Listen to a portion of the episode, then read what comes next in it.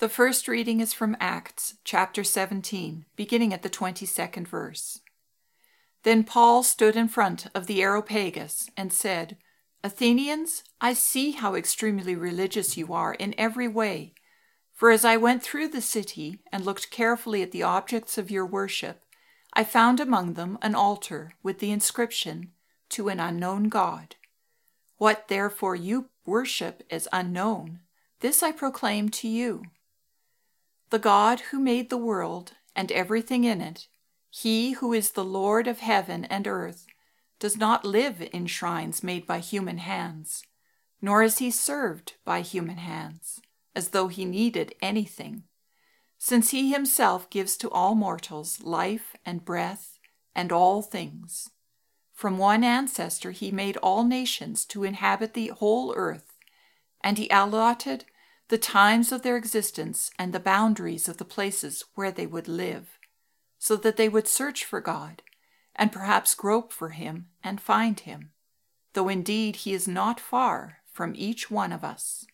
For in him we live and move and have our being, as even some of your own poets have said, for we too are his offspring. Since we are God's offspring, we ought not to think that the deity is like gold, or silver, or stone, an image formed by the art and imagination of mortals. While God has overlooked the times of human ignorance, now he commands all people everywhere to repent, because he has fixed a day on which he will have the world judged in righteousness by a man whom he has appointed and of this he has given assurance to all by raising him from the dead. The Word of the Lord. Thanks be to God. Psalm 66, verses 8 to 20. Bless our God, O peoples, let the sound of his praise be heard. Who has kept us among the living and has not let our feet slip? For you, O God, have tested us you have tried us as silver is tried. You brought us into the net. You laid burdens on our backs. You let people ride over our heads. We went through fire and through water. Yet you have brought us out to a spacious place. I will come into your house with burnt offerings.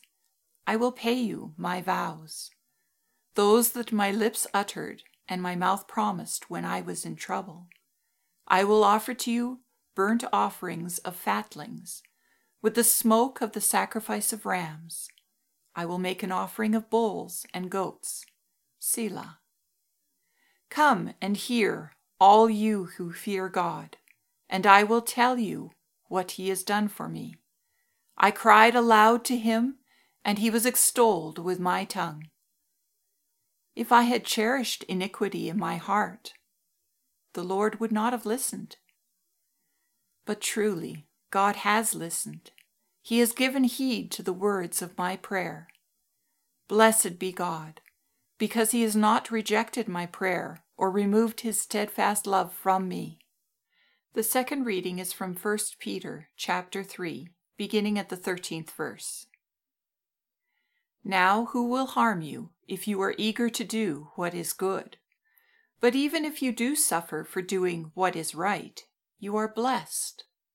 Do not fear what they fear, and do not be intimidated, but in your hearts sanctify Christ as Lord. Always be ready to make your defense to anyone who demands from you an accounting for the hope that is in you. Yet do it with gentleness and reverence. Keep your conscience clear, so that when you are maligned, those who abuse you for your good conduct in Christ may be put to shame. For it is better to suffer for doing good, if suffering should be God's will, than to suffer for doing evil.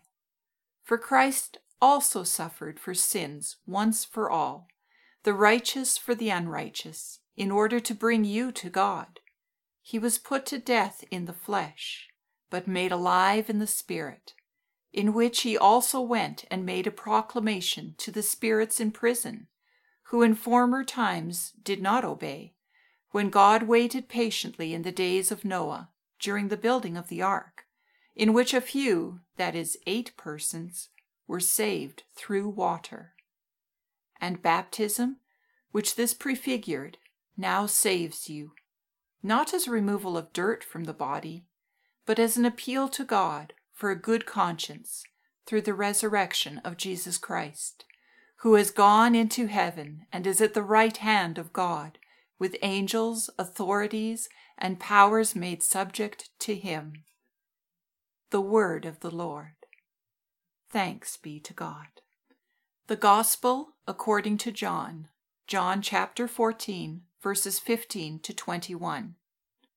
If you love me, you will keep my commandments, and I will ask the Father, and he will give you another advocate to be with you forever. This is the Spirit of truth, whom the world cannot receive, because it neither sees him nor knows him. You know him because he abides with you, and he will be in you. I will not leave you orphaned. I am coming to you. In a little while the world will no longer see me, but you will see me. Because I live, you also will live. On that day you will know that I am in the Father, and you in me, and I in you. They who have my commandments and keep them are those who love me, and those who love me will be loved by my Father, and I will love them and reveal myself to them. The Gospel of Christ.